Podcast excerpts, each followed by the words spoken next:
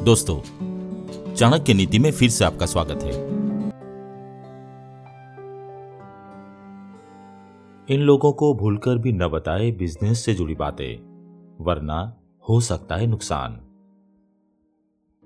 दोस्तों, आचार्य चाणक्य को राजनीति, कूटनीति और अन्य कई विषयों का जानकार माना जाता है।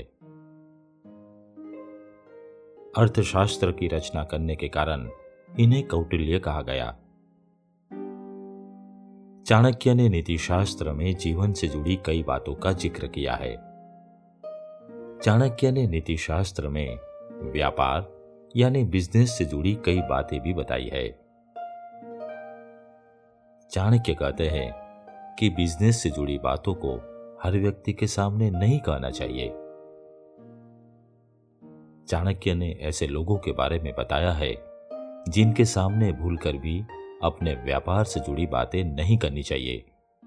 इससे आपको भारी नुकसान उठाना पड़ सकता है। आज के इस एपिसोड में हम उस बात पे चर्चा करेंगे। दोस्तों, मैं हूँ किरण और आप सुन रहे हैं नीति सूत्र। प्रतियोगी के सामने न करे बातें।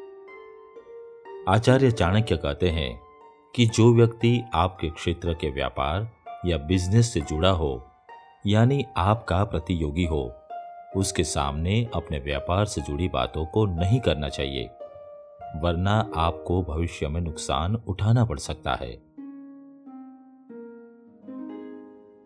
भोले दोस्त से न करे बिज़नेस की बातें। चाणक्य के अनुसार भोले दोस्त यानी जो बहुत सीधा हो, उसके सामने भी बिज़नेस से जुड़ी बातें नहीं करनी चाहिए। क्योंकि धूर्त लोग सीधे साधे लोगों को अपनी बातों में फंसाकर सारे राज जान लेते हैं। ऐसे में आपको अपने व्यापार में नुकसान उठाना पड़ सकता है। लालची स्त्री या पुरुष। चाणक्य कहते हैं कि स्त्री या लालची पुरुष को कभी भूलकर भी अपने बिज़नेस की बातें नहीं बतानी चाहिए। ये लोग अपनी लालच में आकर आपको नुकसान पहुँचा सकते हैं। ईर्षालु व्यक्तियों के सामने न करे बातें। चाणक्य कहते हैं कि ईर्षालु व्यक्तियों के सामने बिज़नेस के संबंध में कोई भी बात नहीं करनी चाहिए। ईर्षा की ज्वाला में जलने वाले लोग हमेशा नीचा दिखाने की कोशिश में रहते हैं। ऐसे में इस स्वभाव के लोगों के सामने व्यापार में तरक्की की चर्चा कभी नहीं करनी चाहिए।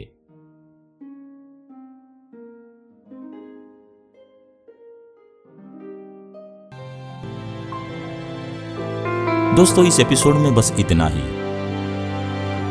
अगले एपिसोड में फिर मुलाकात होगी। फिर बातें होगी। चाणक्य नीति पर। तब तक के लिए नमस्कार।